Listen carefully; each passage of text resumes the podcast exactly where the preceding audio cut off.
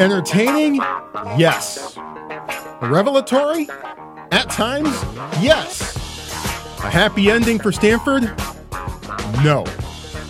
Cardinal fans didn't get everything that they wanted, and we're going to break it down here as we sift through the rubble in the aftermath of an entertaining but ultimately futile evening for the Stanford Cardinal on Saturday night. It is the Treecast with Troy Clarity. Thank you so much for joining us on this edition of the show. It is Sunday, October 28th, 2018. And we're going to spend today breaking down Stanford's 41 38 loss to the Washington State Cougars. What a game! What a game that was. Thank you so much for joining us here on the show. I'm in Detroit Clarity. Year number 26 following the Stanford Cardinal. And looking forward to seeing how things shake out as we start to head off into November, starting off with a critical game up in Seattle. Uh, you're going to hear from Stanford quarterback KJ Costello. You're going to hear from Stanford outside linebacker Jordan Fox. And you're going to hear from Stanford cornerback Alijah Holder. Those three young men will help me break down what we saw on Saturday night between Stanford and Washington State. A lot at stake in this game, as we talked about last week. Suddenly, all of a sudden, a game that, that we didn't think would be quite as important, very important at the start of the season, pretty much had control of the Pac 12 North riding on it.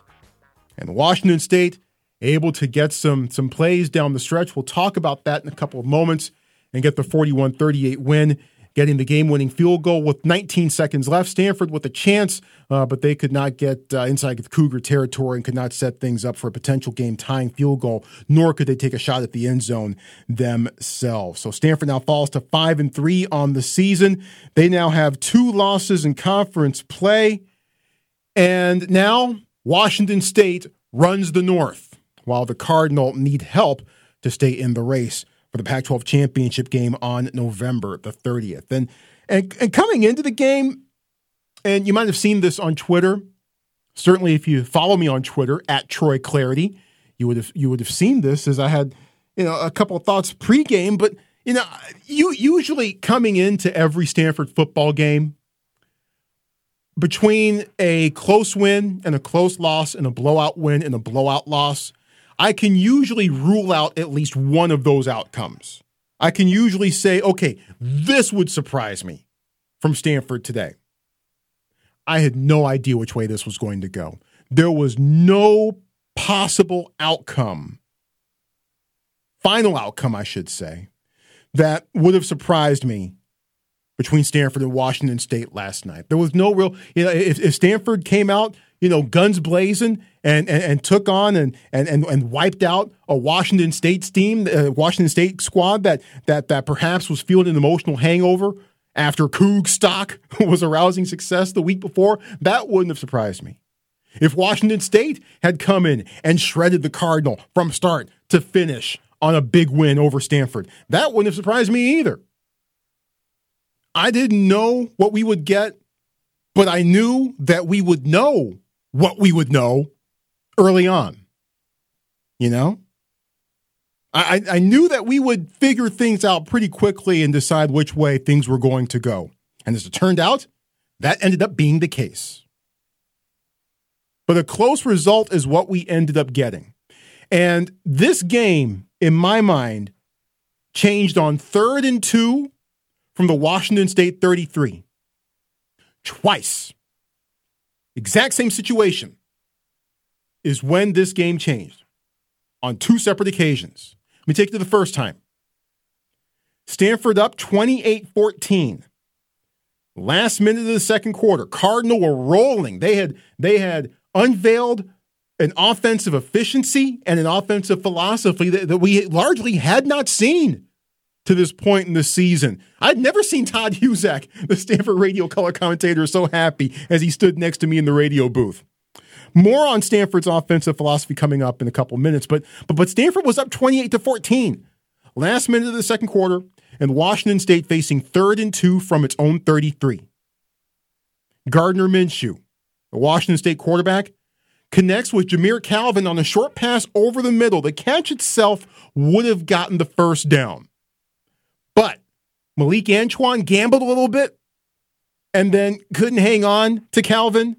And then Calvin just broke free, shimmy shook a couple of other tacklers, and then went 54 yards out of bounds. And then that set the stage for a field goal that at that point made it 28 17 at the end of the half. Stanford still with the lead, but Washington State with a little bit of momentum. A little bit of momentum.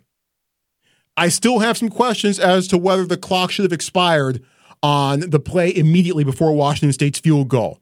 Five seconds seems like like an awfully long time for Minshew to look off two receivers and then float one to the back of the end zone. I'll admittedly need to take a second look at that if I can, and I might revise that. But as of right now, there was five seconds on the clock when that final play started, and there was only one second on the clock when it ended. I question that. But that allowed Washington State to kick the field goal to make it 28 17. But, but that 54 yard catch and run and scamper by Jamire Calvin opened up the door for the Cougs to get points before heading into the locker room at the half and gave them a little life and set the stage for, for what turned out to be a fast and furious second half and a masterful performance by Gardner Minshew of the Cougs. But that was the first time that this game changed on third and two from the Washington State 33.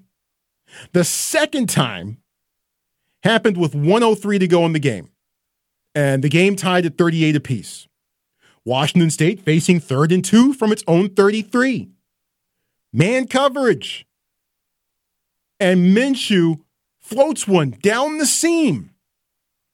And somehow Jamire Calvin comes down with it, the 35 yard grab. Minshew, the drop in the bucket. Calvin was well covered, was well covered. But sometimes you, you, you just tip your cap to the other team because remember, they're trying to win too.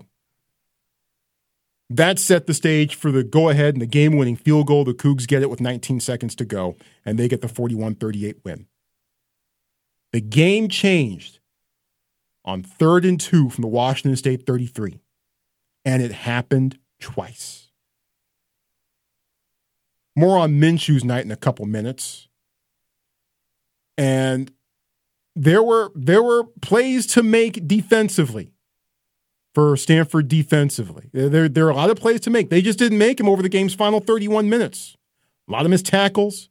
Uh, uh, Washington State running back James Williams fumbled the ball early in the third quarter. There were three red shirts around him, but Williams somehow was able to catch it back on the bobble. Boy, that would have been large if Stanford had been able to recover that one. But there were plays to make defensively for Stanford. They could not and did not do it. That's why Jordan Fox was a little bit subdued and a little bit frustrated as I talked with him after the game. Jordan Fox helping to help the Cardinal account for the absence and the injury to now Joey Alfieri as he's on the shelf. It was Casey Toohill uh, who was out for a couple of weeks or so. But uh, Jordan Fox and Gabe Reed, both of those young men have, have had flashes and, and they've shown some things. But Jordan Fox, a little frustrated. You could tell when I was talking to him after the game in the Stanford locker room. And the first thing that, that Jordan and I talked about was what Stanford head coach David Shaw told the fellas in the locker room after that result. After Coach Shaw talked to us, he said, this is one of the best games we've played as a team collectively, and um, we all felt that. Um, the effort was extremely high, and he said if we play like this, uh, we won't lose another, another game. So just keep going back to work on Monday, get back to the drawing boards, and keep working. Jordan, overall defensively, what worked out there tonight? What could have gone better? Uh, I would definitely say, a couple, may, missed tackles. Um, we missed a couple tackles when they did catch the ball. Um, those short routes, uh, all all over the field as a defense. I would definitely say that's something that we got to work on coming back in on Monday. Um, we're definitely going to clean that up. Uh, just little execution errors um, here and there, but that's all within their scheme. But uh, I would just say, I would just say, as all, making more plays um, when the ball's in the air making more plays on the ball, being closer to the receiver, being closer to the quarterback, um, getting strip sacks, being all, all, as a whole defense, top to bottom, starting from D line up into the secondary, um, how, how we can make more plays in the game to impact the game. You've had big plays throughout the course of the season in spelling Joey Alfieri and Casey Toohill. Overall, how have things gone for you so far this year in your mind? Yeah, just a process, um, getting better each and every day, um, learning from those old guys, uh, but more and more game experience, seeing different things, moving differently. Uh, so just getting comfortable out there and just being the player that I can be. What's your sense of how guys are feeling in the locker room right now?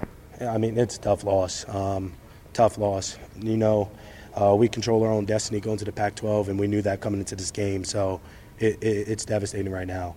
That's Jordan Fox, who had six tackles and hurried the quarterback for Washington State three times. And he says, said it was devastating in the immediate aftermath of the game, which I'm sure it was. And I'm sure they're not thrilled about things right now, the morning after, or now the afternoon after. But this program does have a tendency in an act to put things behind them and to recover quickly. So we'll see if that trend continues and, and, and holds forth. And I think certainly uh, the resolve that that this team ideally and I think hopefully has. I think you're going to hear that uh, certainly uh, in the in the words uh, of the next two uh, young men you're going to hear from from Stanford football throughout the remainder of the tree cast. But but yeah, Stanford had plays out there to make in the second half. They just could not quite make them. That said, Gardner Minshew, my God, I, that that kid's the deal. He's the deal. He's the truth. He's the real deal. And there were times, and look, it's it's why I did not say in the immediate aftermath of the Oregon game that Justin Herbert was the real deal because Stanford didn't get any pressure on Herbert at all. Any quarterback can, can look like Dan Marino out there when they're not getting pressured at all. Things have changed for Justin Herbert and the Ducks of late, haven't they? So Herbert's good, but I was I wasn't quite ready to call him the real deal. I'm still not. Gardner Minshew pressured a bit more than Herbert was by Stanford. Minshew had to work a bit more. Stanford's defense made Minshew work more than they certainly made Herbert did. And Minshew had had some moments. Had some moments where, you know, I mean, Thomas Booker got a sack early on.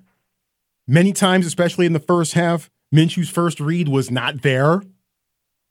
So Minshew had to move on, was forced out of the pocket. But Minshew's day overall, good grief. That that is as impressive a quarterbacking exhibition as I have as I've seen with my two eyes against a Stanford squad. And I've seen a few. I've seen a few, unfortunately. But but that is right up there. Right up there. Minshew on the night, 40 of 50 for 438 yards, three touchdowns, and no picks. But his second half, his second half was a thing of beauty.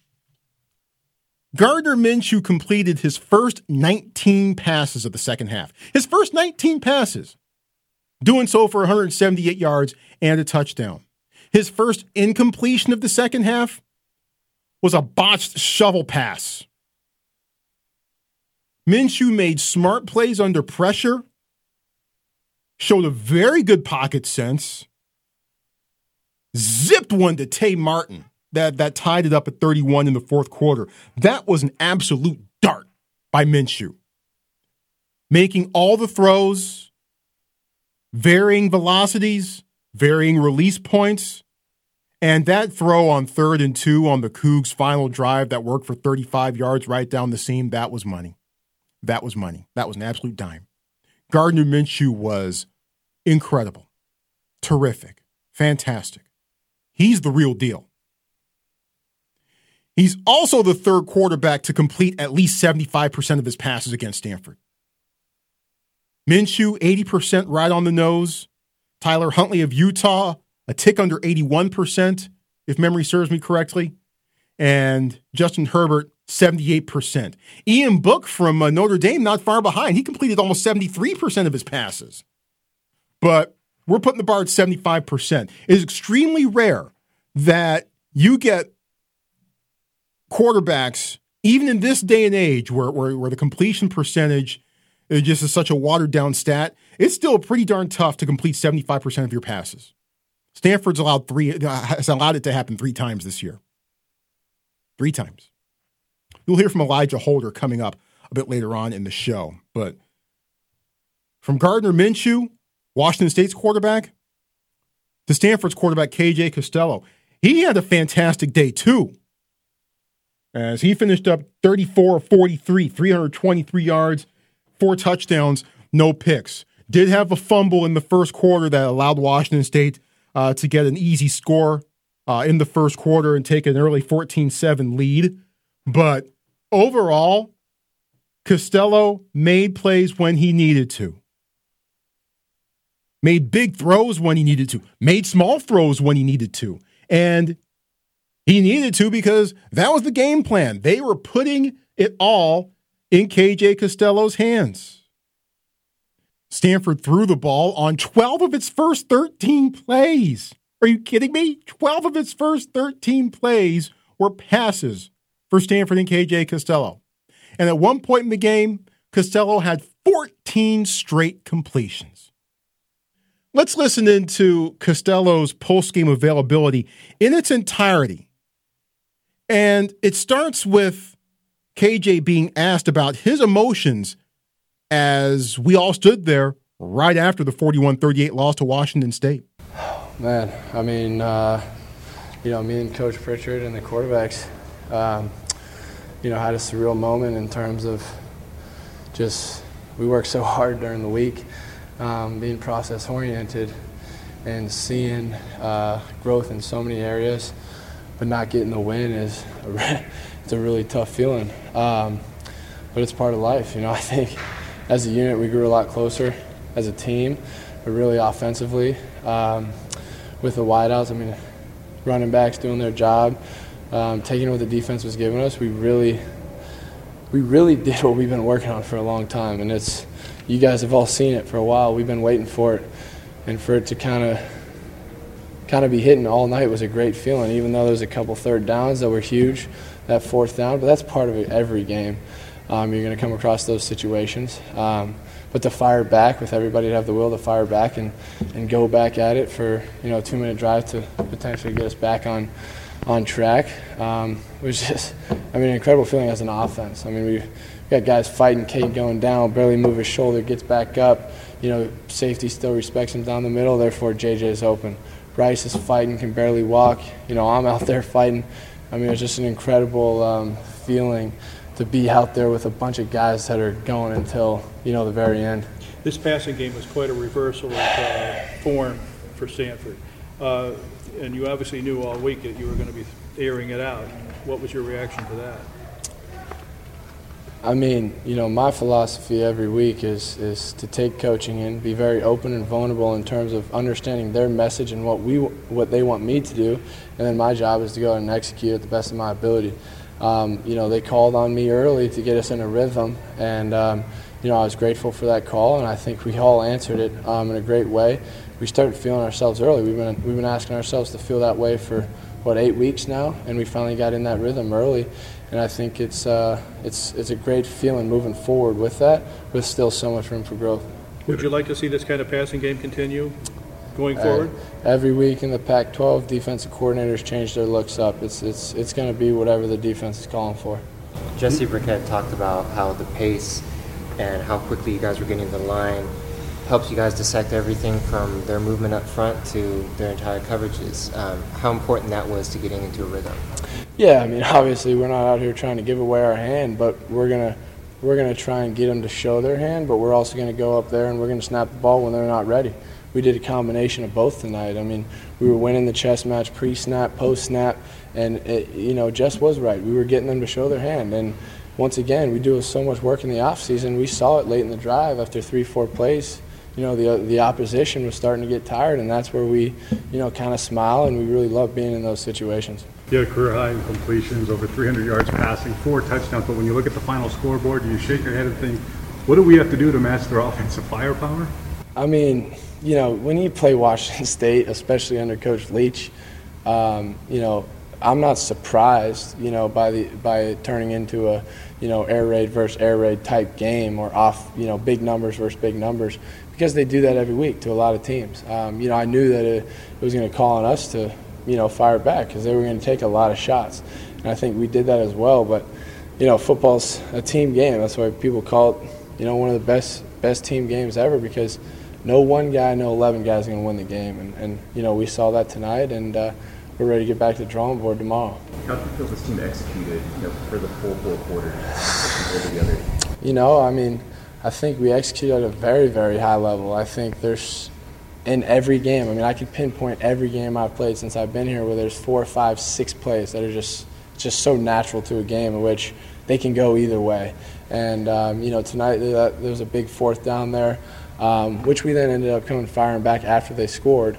But I mean, still, those situations are so crucial, and I want to get better and better at those. Yeah, can you take us through that fourth down play?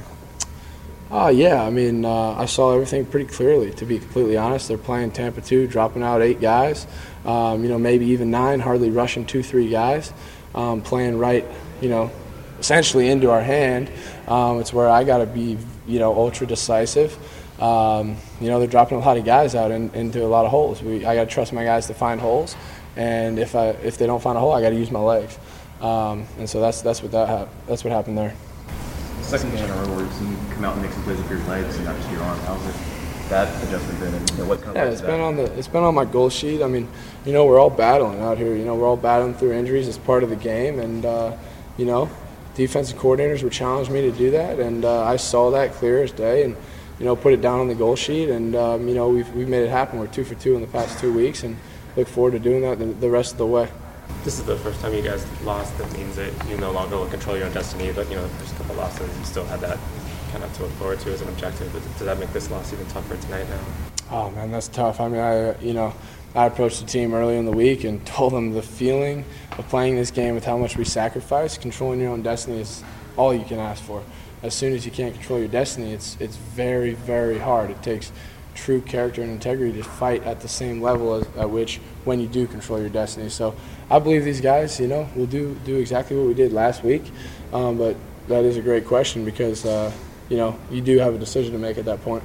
Well, he never lacks for confidence, does he? That's KJ Costello, the Stanford quarterback, who was fantastic against the Washington State Cougars. An interesting way to end um, that chat with his assertion that you know, if the Cardinal no longer controlling its own destiny is now the Cougs hold all the cards as of right now in the Pac 12 North, uh, that some guys are going to have to make a choice as to whether they're going to want to continue to sacrifice and give up, be willing to pay the price uh, to uh, to be able to to stay uh, in this Pac-12 North race. I, I, found that a little eyebrow raising on on on some level uh, from Costello there uh, to to end things at the at the at the, at the very bit. Now he he did say that you know he feels confident that the, that the guys will make the right choice, and yes, it is a choice. I mean, look, what's Stanford going to do? They got they got to head up to Seattle next week. Can't can't get sick. Can't get the measles. Huskies have their own problems, by the way. More on that uh, in, in a few minutes. But yeah, so I, I guess he's right in the sense that yeah, it is a choice. Now that Stanford no longer controls its own destiny as as far as the Pac-12 North is concerned, is is Stanford going to to fall off a cliff as some teams appear to have Oregon? or are they going to stay in it? Are they going to do the mental things from a preparation standpoint and from a psychological standpoint to stay in this thing, to do to continue to do to do what it can to be a factor in the Pac-12 North? So I found that that last little response interesting. But but overall, the story of this game from Stanford's standpoint was the offense. Right from jump, Stanford opened it up. They went no huddle. They got to the line of scrimmage quickly after plays ended. They ran out routes. They got numerous different receivers involved. Stanford Stanford had seven different guys with receptions in this game, six of them, I believe, in the first half.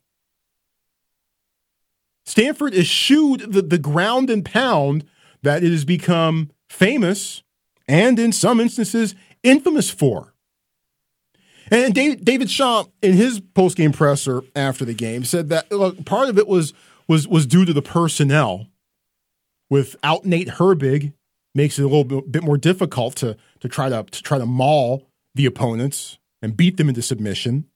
And with Bryce Love not 100%, and apparently not getting any closer to 100% every single week, he's limping off the field every time out. Ugh. But they finally decided to, hey, throw caution to the wind. Put the ball in KJ Costello's hands. You got the you got the weapons outside. You got JJ Arcega Whiteside, who had 10 catches for 111 yards and two scores. You got Kaden Smith. Boy, how many catches, clutch catches did he come up with against the Cougs? Overall, he had nine of them for 112 yards and a score. Trenton Irwin has become even more dependable now as the season has gone along, as hard as it might be to believe. Irwin had eight catches for 80 yards. More passes to the running backs as well. Bryce Love had four catches. So you saw Stanford take an entirely different approach that appeared to be completely antithetical to what the Cardinal seemingly have been about, certainly for at least the last year and a half or so, at least. And they committed to it right from the jump. Stanford started fast. They got 14 points in the first quarter. And it was it was something that David Shaw explained to us was born from from how things went up in Pullman last year, where Stanford just just didn't seem to be willing to reach for for a knockout punch to ratchet up the tempo at all and to use its best weapons. They seemed to kind of keep things in the holster. And after that very day, David Shaw said, "Okay, let me, let me put that in my back pocket because after we come at these guys next year, we're, we're gonna we're gonna completely change things around." So he he told us that the game plan for this year's Cougs matchup was born in the immediate aftermath of the la- of the loss last year in Pullman. Part of that makes me say, well, well, shoot, how come that hasn't been more of the game plan for much of the year? Period. I understand if they didn't try to do it last year because Bryce Love was in the meet, it was was was on his way to having a historical season. But this year, after perhaps seeing that they were going to put defenses, we're going to put 27 guys in the box. Why not try to do things earlier? So, but I digress. But Stanford started fast, as we mentioned. They only went to third and long once in the game. Third down and nine yards or more just once. And it was in the fourth quarter. Stanford did a lot of things right, a lot more things right, a lot of things that they should have been doing right a, lot earlier in the season. And it almost worked. It almost worked. It almost ended up with the win. It almost got there. Stanford was right there. That was the overwhelming feeling in the locker room after the game. Alijah Holder, one of the leaders of the Stanford defense, the Stanford secondary. Interesting night for him. Missed much of the second quarter, it seemed, as Obi Eboh uh, got a lot of the playing time in that second quarter. And then the Cougs spent much of the third quarter targeting Alijah with success as they're in their comeback mode. But the whole we were right there sentiment was echoed by Alijah Holder. My conversation with number 13, Alijah Holder. Alijah, what's your sense of where this team is psychologically right now after a result where you put forth the effort, you had the Cougs right where you wanted them, but they were able to pull it through at the end? I feel like we all understand what we can do, and I feel like that's been the thing this whole year. We all know what we can do. We all know the talent we have. We all know, you know, the experience we all have. You know, um, we just got to put it together. And I feel like tonight we we we stepped closer to doing that, and I feel like we were right there, and we had the chance. You know, we had opportunities to make the plays, and you know, to secure the outcome of this game. Um, but I mean, obviously, we're not there yet, and I feel like this upcoming week should I feel like it'll only get better because I feel like we've been inching, inching, grinding, grinding every week, every week, just getting a little bit better, a little bit better, a little bit better. And I feel like this has been the best game we've played yet, as far as you know, maximum ever, and everybody just giving their best and really investing. Um, so I only see it going. You know, I see the, the trajectory of our team, and you know, this this right now seems like a speed bump to us. Um, but I, I really do expect the rest of this season to go our way. How did the Gardner Minshew that you guys saw on tape match up with the Gardner Minshew that you guys saw out there on the, on the actual field tonight? It was exactly the same. Uh, he did a good job keeping drives alive, keeping plays alive. Uh, when he didn't see his first look, you know, he'd backpedal. He'd try to find somebody open. You know, so a couple times we capitalized on that. You know, getting uh, getting to throw the ball away, and some other times, you know, we had a guy loose, one man, you know, not doing his job, and then he capitalized on that. So it was a back and forth the whole way. And he, I mean, they were what we saw on tape. It was just uh, it just just came down to execution. Well, now you got the Huskies. They're going to be a bit mad themselves next week, losing to Cal this week. Your overall thoughts on what's on the table for both squads up in Seattle next week? It's going to be it's going to be a fight. I mean, we're both hungry. We both are coming off a loss that I know I know they expected to win that game. I know they know they should have won that game. We have the same sentiments, and I already know we're going to be we're both going to be coming out swinging, you know, swinging hard, and you know we both contenders for that Pac-12 championship, that Pac-12 North, uh, you know, uh, title. So it's gonna be a, it's gonna be a, a gritty game. Is my is my thoughts. So it'll be fun. Alijah, thanks as always. Yeah, thank you. Yeah, that's Alijah Holder, and just like last week's game didn't mean what we thought it was going to mean at the start of the season. Suddenly, this week's game against the Washington Huskies doesn't quite mean what we thought it would either as most of us thought that heading into the season, Washington Stanford would decide who wins the Pac 12 North. Now it decides who gets to stay in the race or who gets to start thinking about making plans for the for the Cheez It Bowl or something like that. But but it is going to be a very intriguing road ahead for Stanford from here at Washington. Huskies, of course, as we just as we've hinted at throughout the course of this program, they got their own problems. Cal did not score an offensive touchdown against the Huskies yesterday, and the Bears still won without a quarterback. Stanford has a quarterback. Huskies went nowhere offensively against the Bears.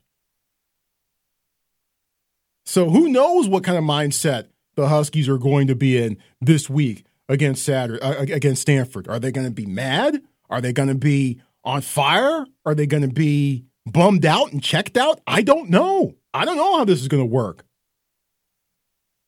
And as much as I and I've I've talked about this throughout the course of the season that look Washington hasn't looked like a bunch of world beaters so far this year, and they certainly don't right now.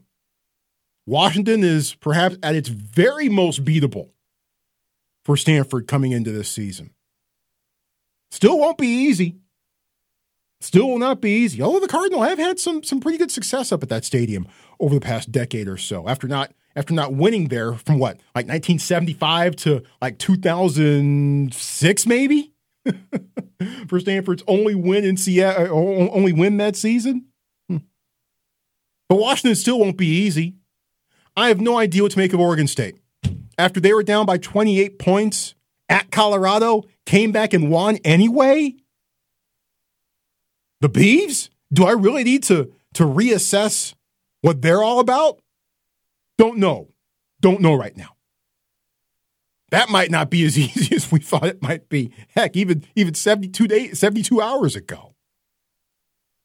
Cal, at Cal, and UCLA, at UCLA.